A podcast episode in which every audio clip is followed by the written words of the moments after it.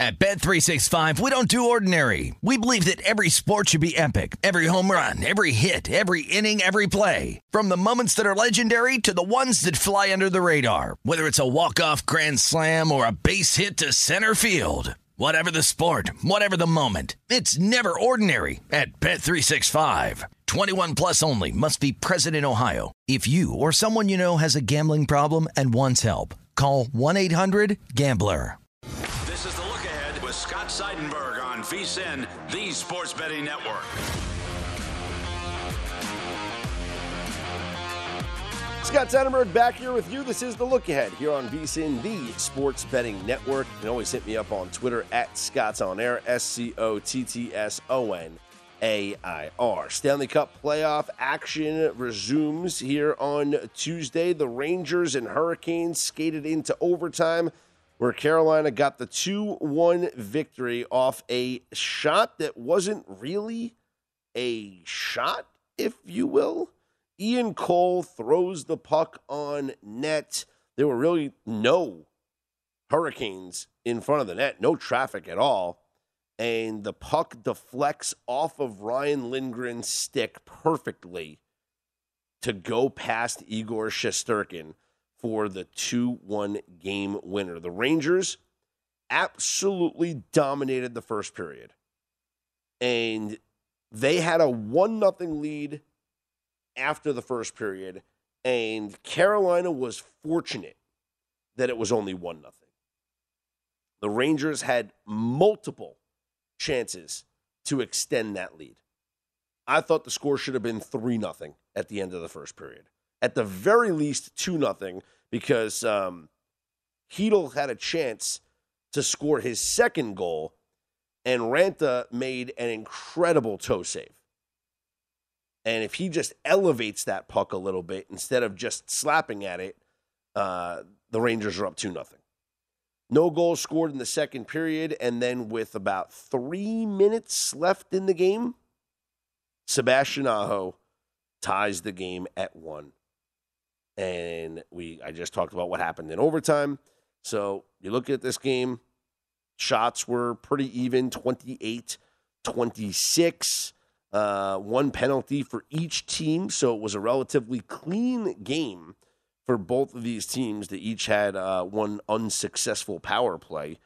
But the game goes under the total that was five and a half, which was a low total considering what we've seen so far in this playoffs, and it was a good battle between Raanta and Shesterkin as uh, the former Ranger, Raanta, gets the win uh, as Carolina gets that bounce, fortunate bounce off of Ryan Lindgren's stick, man. You watch the slow motion replay of that goal, and it's there's nothing that Igor could do. He's not really expecting anything to come at him. It wasn't a um, difficult shot, if you will. Uh, it was just a puck that was thrown on net.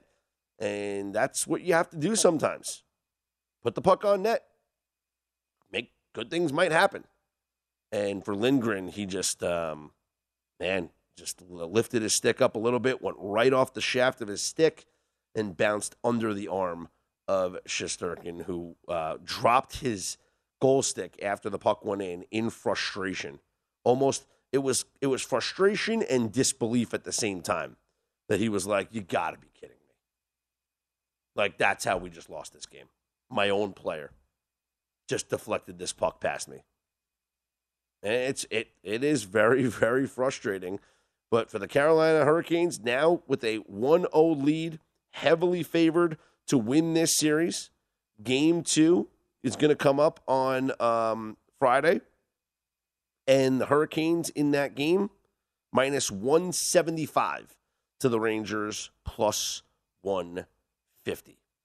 The other game that we saw here on uh, Wednesday was the game where the over was never in doubt.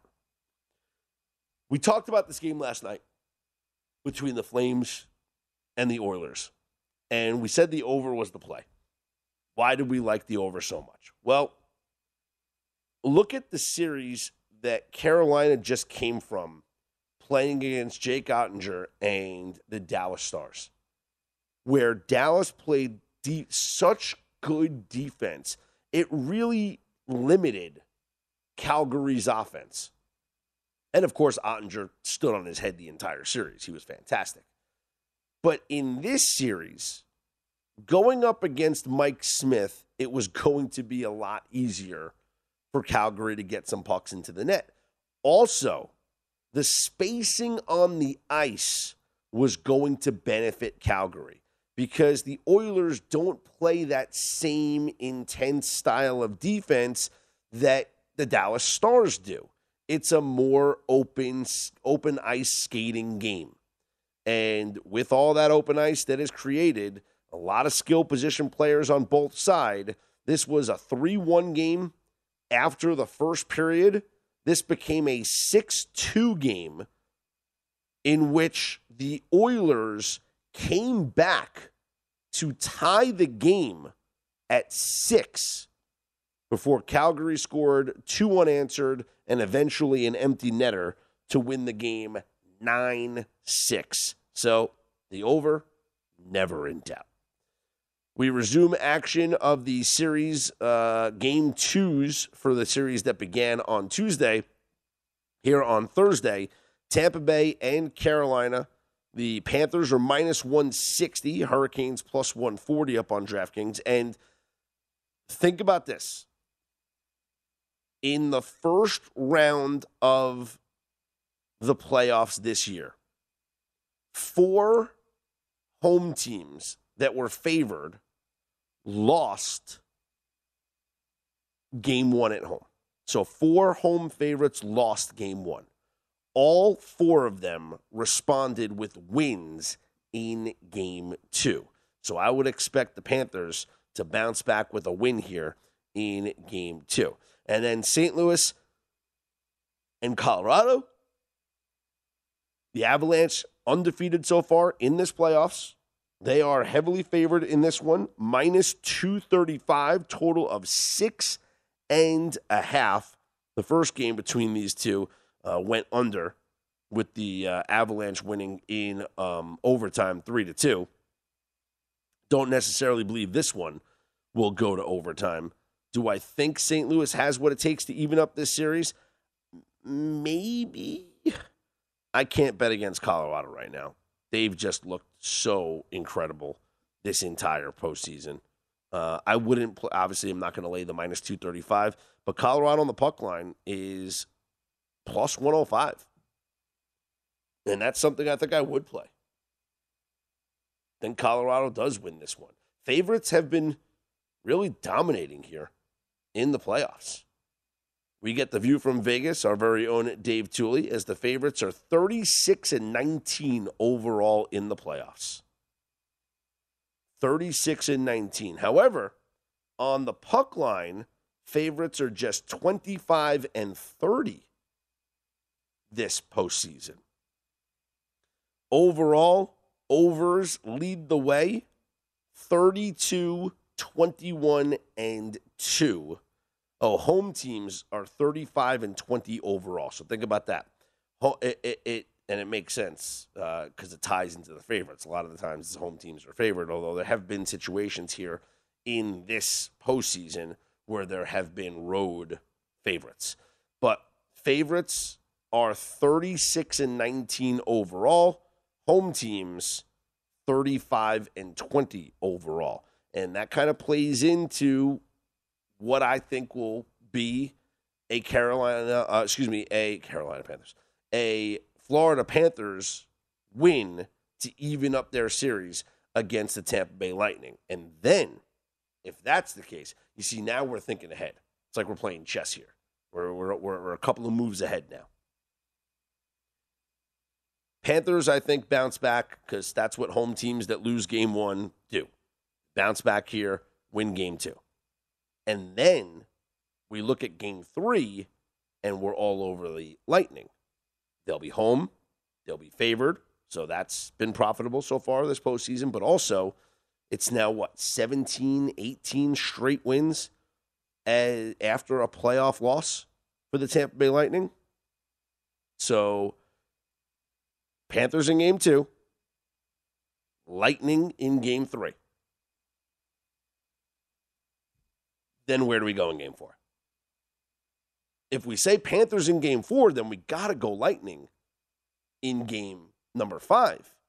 And that would give the Lightning a 3 2 series lead.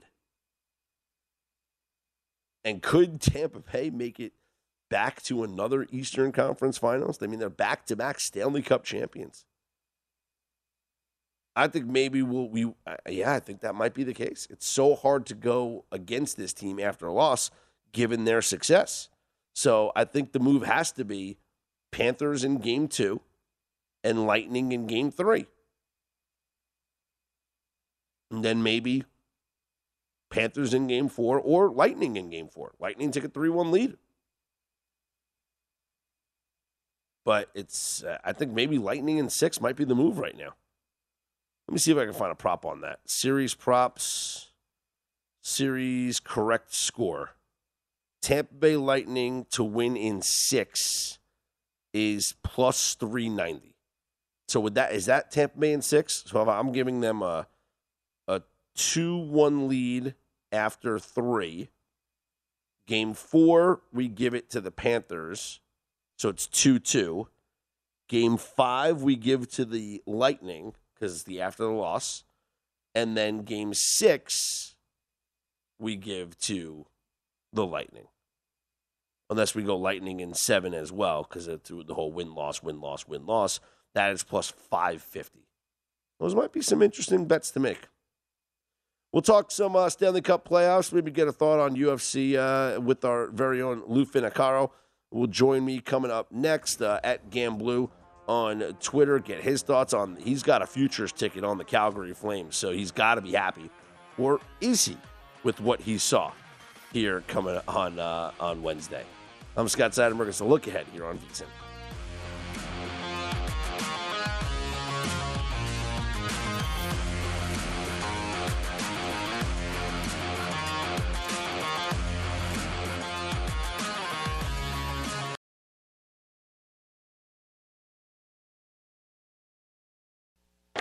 This is the look ahead on VSIN, the Sports Betting Network.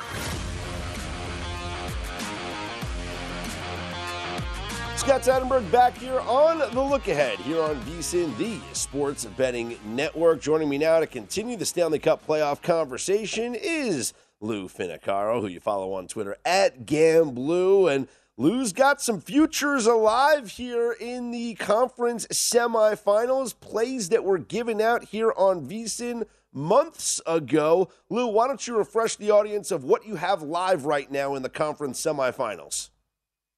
I'd be happy to. First of all, though, Scott, thank you so much for having me on. I'd love to uh, come on and speak hockey with another uh, fellow puckhead like myself.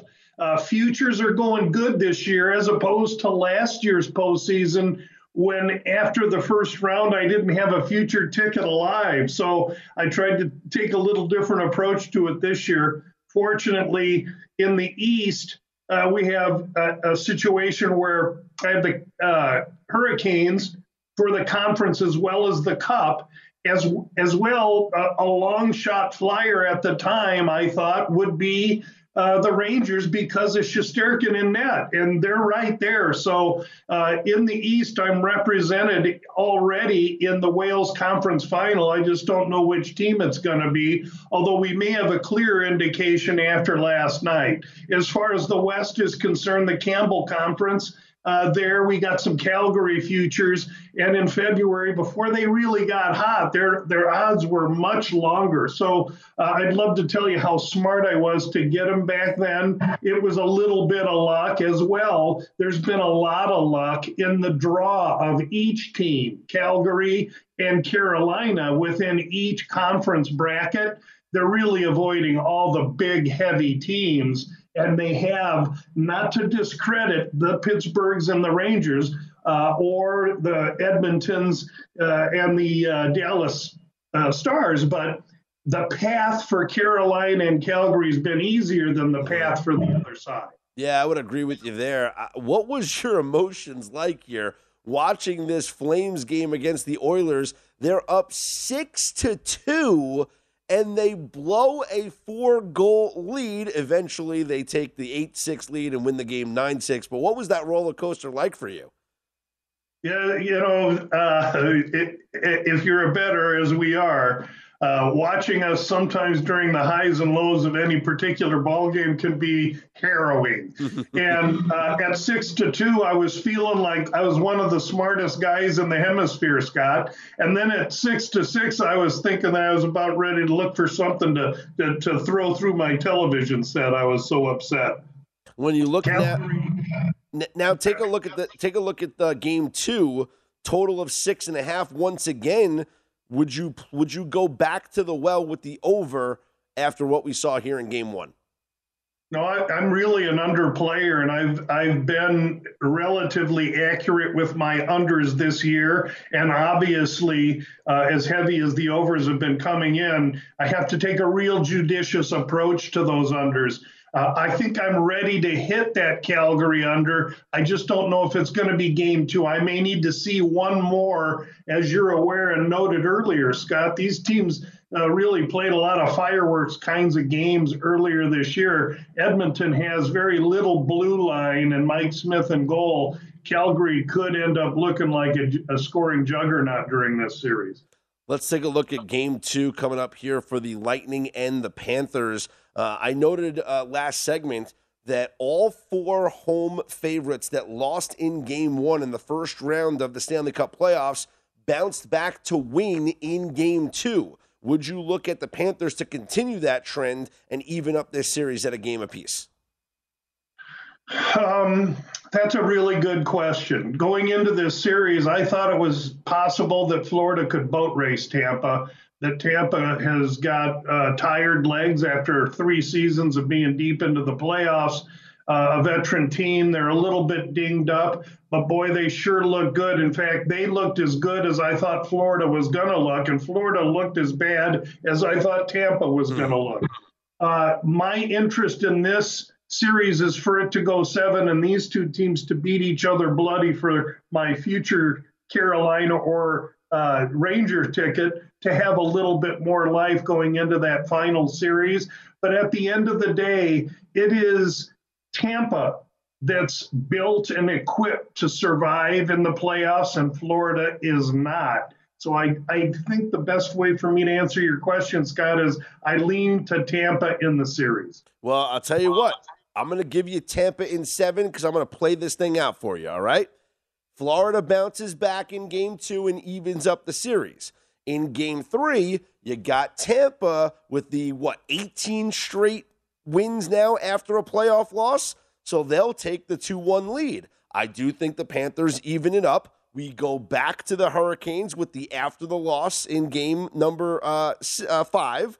And then I think Lightning win it in six. That's where I'm going. Lightning at home in game six win this series.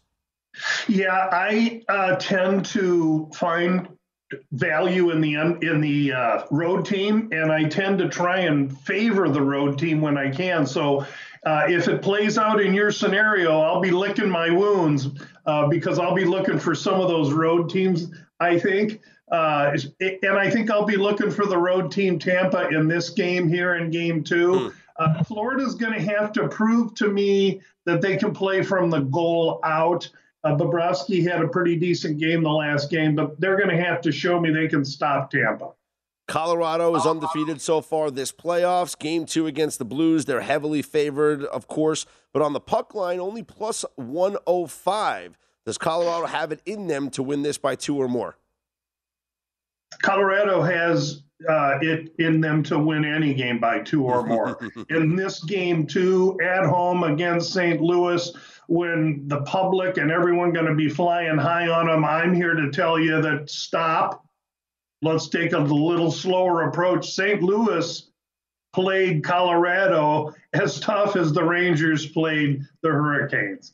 And it's my uh, feeling that at plus 535, the Blues are just too much to pass up for the series. Wow. The series, this series is not over. This is going to be a six or seven game series, and Colorado is just not going to sweep everybody on their way to the cup. St. Louis going to give them all they want. So, yes, I'm on St. Louis game two, and I'm on St. Louis for the series at plus 535. I don't hate it. I don't hate it. Uh, what I did hate was the way that the Rangers lost to the Hurricanes, Lou.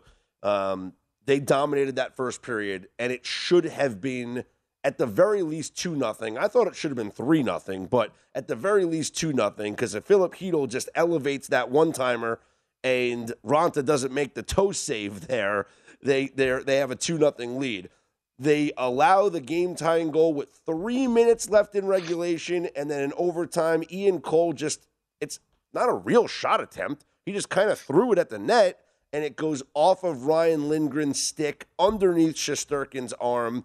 And you saw the way that he dropped his stick almost in frustration and disbelief that that's how they lost the game.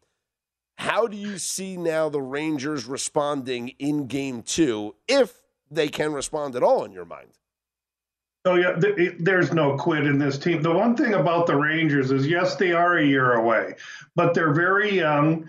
They're a real, real close, tight knit group that's bonding, and Gallant has worked well with them. So there is nothing but belief in the locker room. There's no quit in the locker room. They just have run up against a team that's been in the playoffs three straight years and had their face pushed in manure with heartbreaking loss. And I think the Hurricanes are ready to break through. The Rangers haven't been there yet, and that's what they're experiencing this year. And it doesn't do Ranger fans any good to hear you're one year away when you're 0 1 in a great series right here. But we haven't heard the last of the Rangers either. This is no sweet. This is a six game series, too. Yeah. And what I've always said is that this Rangers team has the recipe, right? They have leadership with guys like Chris Kreider and Mika Zibanejad. They have the youth, of course. They're the youngest team here. They have the coaching and they have the goaltending. So every piece that you want in a Stanley Cup contender, the Rangers have. It's just a matter of them putting it all together. But you said there's no quit. That's been their motto this entire postseason. They came back from three games to one down against the Penguins, who have all that championship pedigree. So I wouldn't count the Rangers out here against the Hurricanes. I think your long shot ticket might be live, Lou. Well, I, I, you know, if, if 25 to 1 gets me into that Wales conference final, I'll figure out a way to make profit out of that, Scott. All right. We'll get you, I'll get you one of my Rangers jerseys to wear for that, for, for when that happens so you can cheer them on. Lou, Sounds great. I appreciate the time and the conversation. Good luck with your bets. Enjoy the games tomorrow night. Thanks for having me on, Scott. Good luck to everybody. Anytime. There he is, Lou Finocchiaro. You follow him on Twitter at Gamblu, and we'll get Lou back on uh, to continue the talk during the Stanley Cup playoffs, but also, of course, uh, when we got some big UFC events coming up over the next uh, several weekends. Uh, in fact, I know there's a couple of them coming up here uh, relatively soon.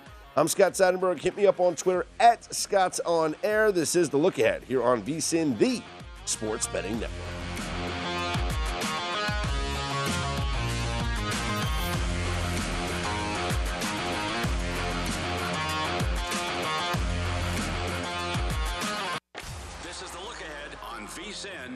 Sports Betting Network.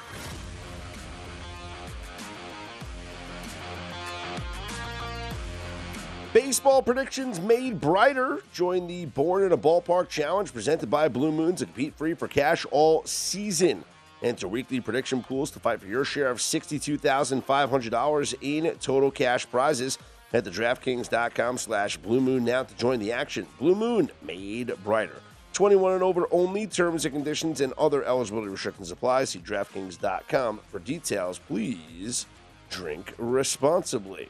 Scott Seidenberg back here. It's the look ahead on VSIN, the sports betting network. Coming up about 15 minutes or so from now, Pamela Maldonado will join us as uh, we'll get some of her picks for the PGA Championship and see uh, what her thoughts are on Tiger Woods. I can tell you right now, I'm on Tiger to make the cut. Um, the latest I saw, it was at circa at minus 120.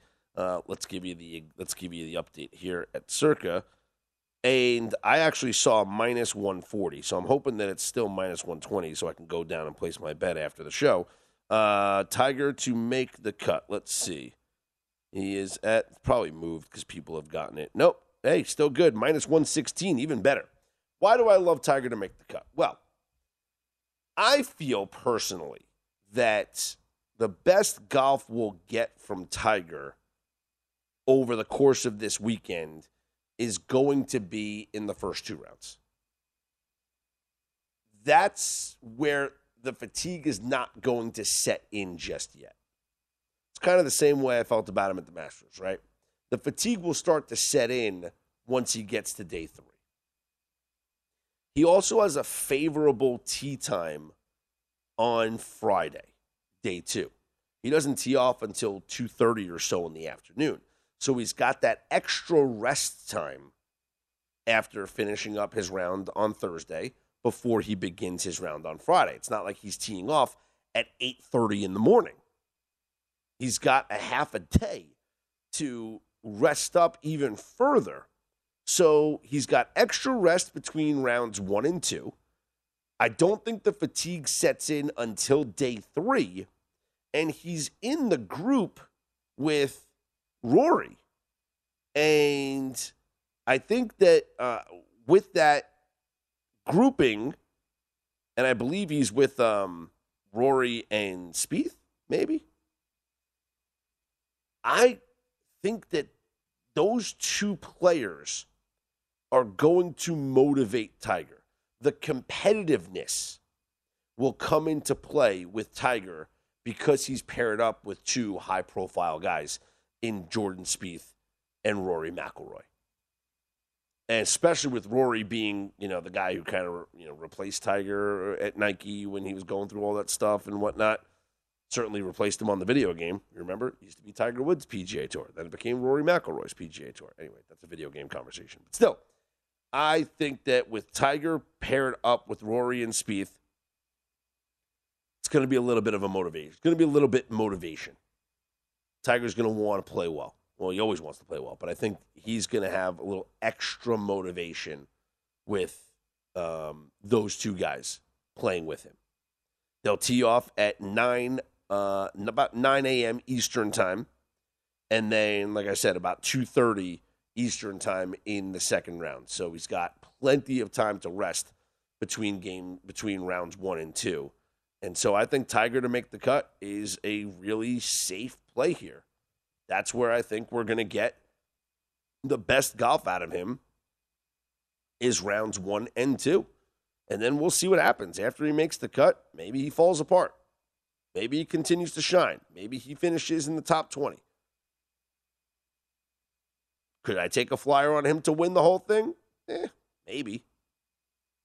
But I think uh, the safer bet right now for me is Tiger to make the cut. We'll find out what Pam thinks coming up about 10 minutes or so from now and um, see if she likes Tiger to make the cut as well. I'm Scott Seidenberg. Hit me up on Twitter at Scott's On Air, S C O T T S O N A I R. I was having a conversation earlier um, and this is completely changing the subject, but I was having a conversation earlier about NFL win totals.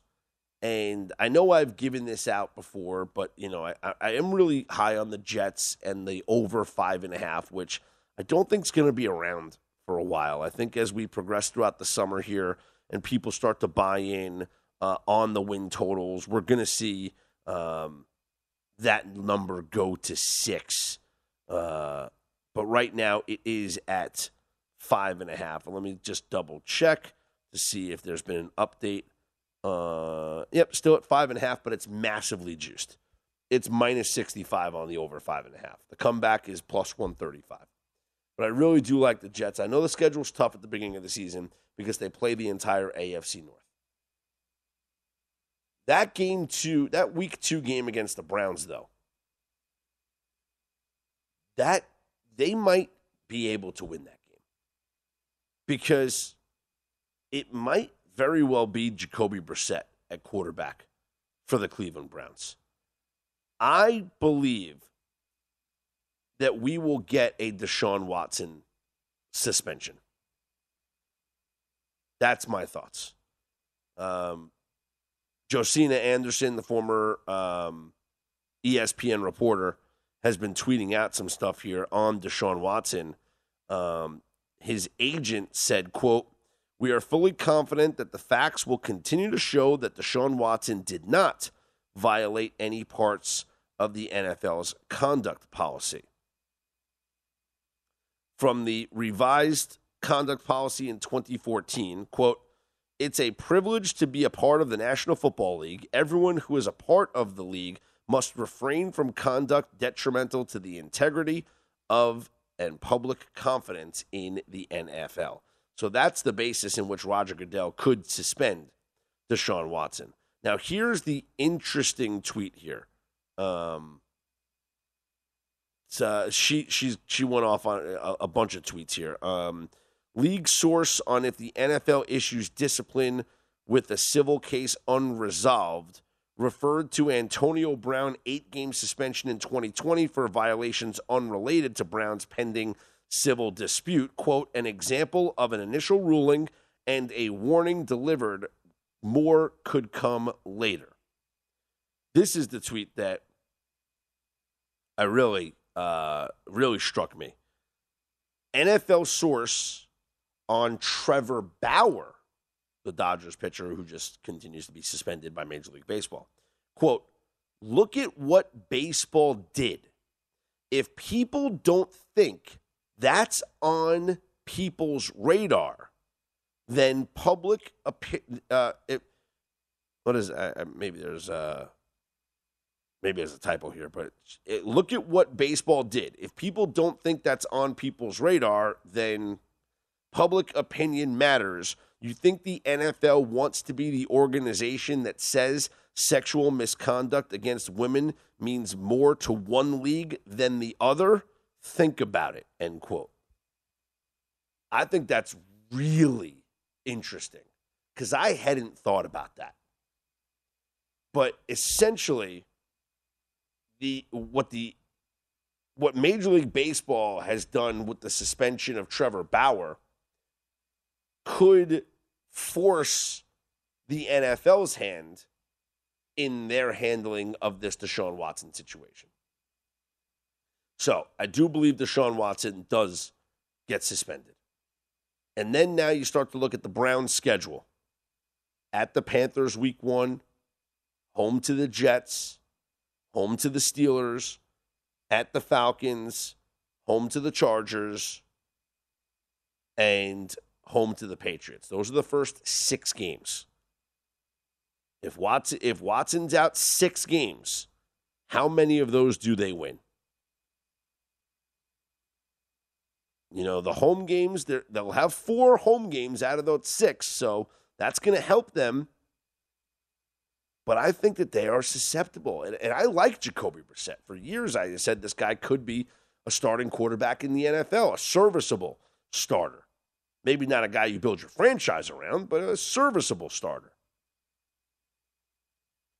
But they could suffer some losses here to the likes of, you know, maybe even getting upset by a team like the Jets or getting upset by a team like the Falcons, even though I think the Falcons are probably the worst team in the league this year. I, would it surprise you if they go two and four?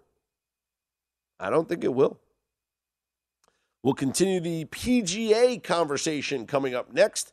Get the golf picks from Pamela Maldonado from Yahoo Sports. Will join me, Scott Seidenberg, coming up next. You can follow me on Twitter at Scott's On Air, S C O T T S O N A I R. I'm on Tiger to make the cut. I want to get Pam's thoughts on uh, what she thinks we will get from Tiger Woods this weekend at the PGA Championship. This is the look ahead here on VSIN, the Sports Betting Network.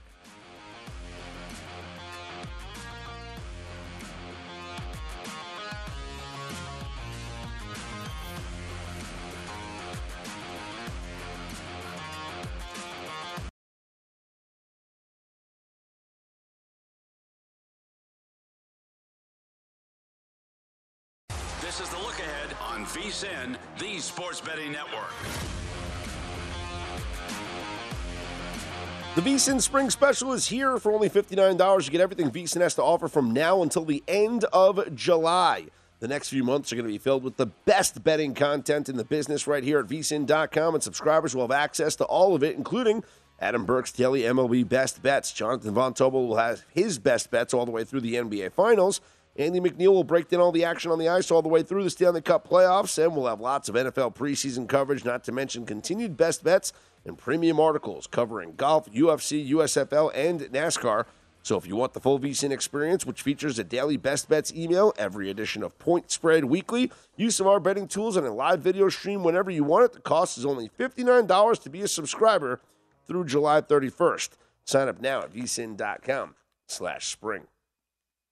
Scott Seidenberg back here. This is the look ahead on VSIN, the sports betting network. Joining us now is Pamela Maldonado from Yahoo Sports. That does a great job with a variety of sports. Tennis, she's fantastic at, and golf as well. And with the PGA tomorrow, Pam, we wanted to bring you on to pick your brain on who you think is going to have a good tournament. Let's start with the most polarizing name, though, and that is Tiger Woods.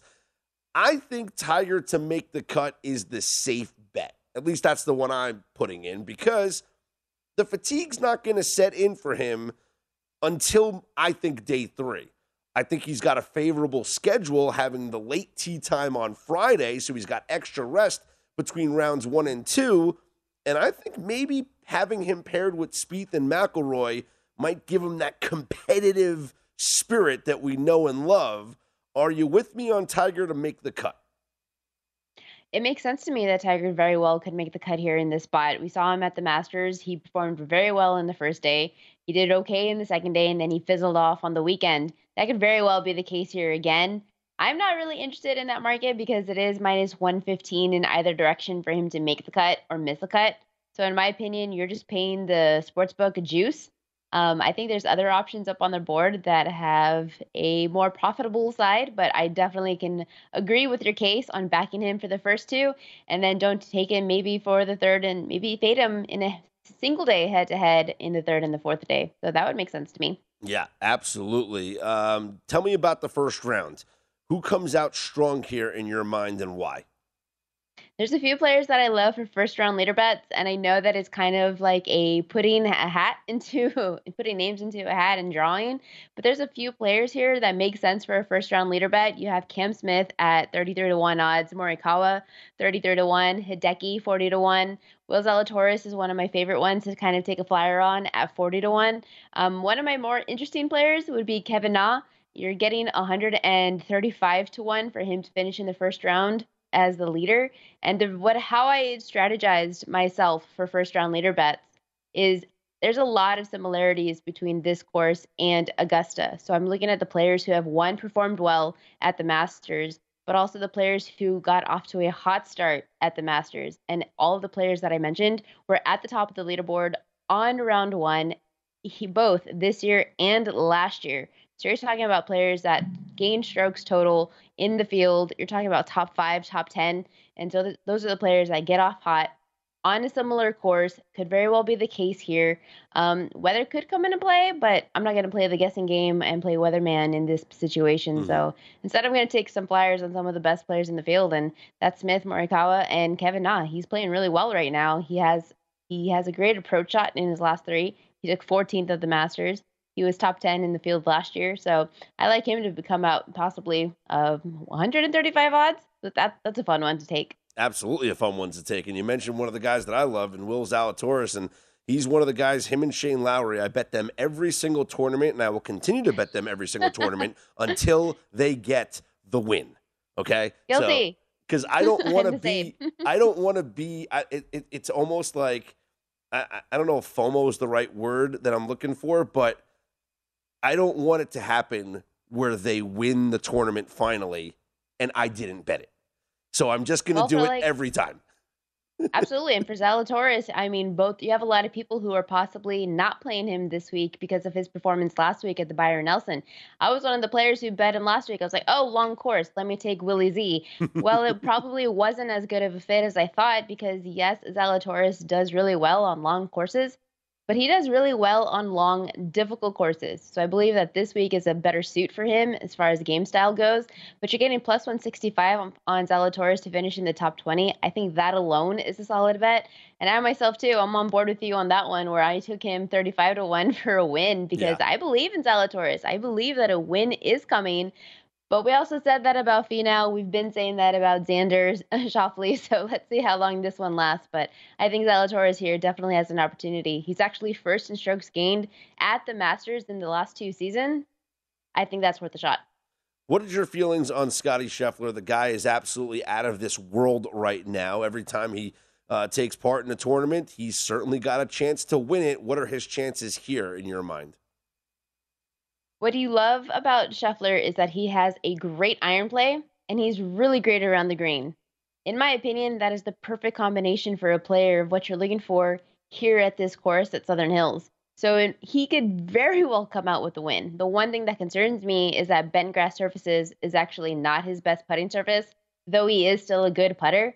So that alone would keep me away and think Zalatoris and other players have an opportunity here to come out with the win. He can still very well come out with the top 20, with the top 10, but I'm looking to other players to back him uh, instead of an outright. If this dude wins this, is this the greatest oh, season of golf that you've witnessed from a single player, maybe since Tiger Woods in his prime? You have to start believing that, yeah, absolutely. You have Tiger Woods was the last player. It was in 2006 that he had won eight events in one season, and then he followed that up with uh, nine in 2000, or I think I may have the years reversed. But I mean, the last player to do have such a great season was Tiger Woods. Am I ready to put Scheffler in the same category as Woods? I'm not sure that a lot of us are, but you have to start considering it. What he's doing is absolutely stellar, and it's just he has the confidence. And what I love about him is that he has the confidence, but it's not boastful confidence. It's very subtle. You have to ask him how, hey, dude, Scheffler, did you know that you're having a great season? You know what? I'm feeling good about where my game is at. He's very humble with it. And I love that. I respect that. Absolutely what you love to see. Uh, tell me about some of your favorite matchup bets here for this tournament. So there's a couple of them that I really do love, and one of them would be backing Billy Horschel minus 110 against Adam Scott. I'm talking about Scotty Scheffler having a really great short game. He's good around the green. Well, that's exactly what Billy Horschel is. He is stellar around the green. That's actually the strength of his game. And you're talking about Adam Scott, who has been an inconsistent player this season as of late. He ranks outside Scott, outside of the top 100 in both scrambling and in sand saves. There's a lot of bunkers here, and these sm- greens are really small. So I'm going to trust the player that has a stellar short game in Billy Horschel and he's actually coming around with his iron game, which is really surprising. In his last few tournaments, he has gained strokes ball striking, whereas before he was purely relying on that short game. So now you want to give me a player who's coming in with good form on both. Yeah, I definitely want to take Horschel and what is uh, when what the odds the sports books say is a coin flip. Um, another player, uh, another head-to-head matchup that I really like is Keegan Bradley minus 120 over Abraham Ancer. This is honestly just a complete fade of Abraham Ancer, mm. which I'm not sure is even healthy at the moment. He possibly could be injured. We don't have injury reports in PGA like we do in something like football. But he withdrew from the RBC Heritage. He withdrew from the Valero. He missed the cut at the Masters. Ancer then followed that up with the T42 and then a T56 in Mexico and Wells Fargo.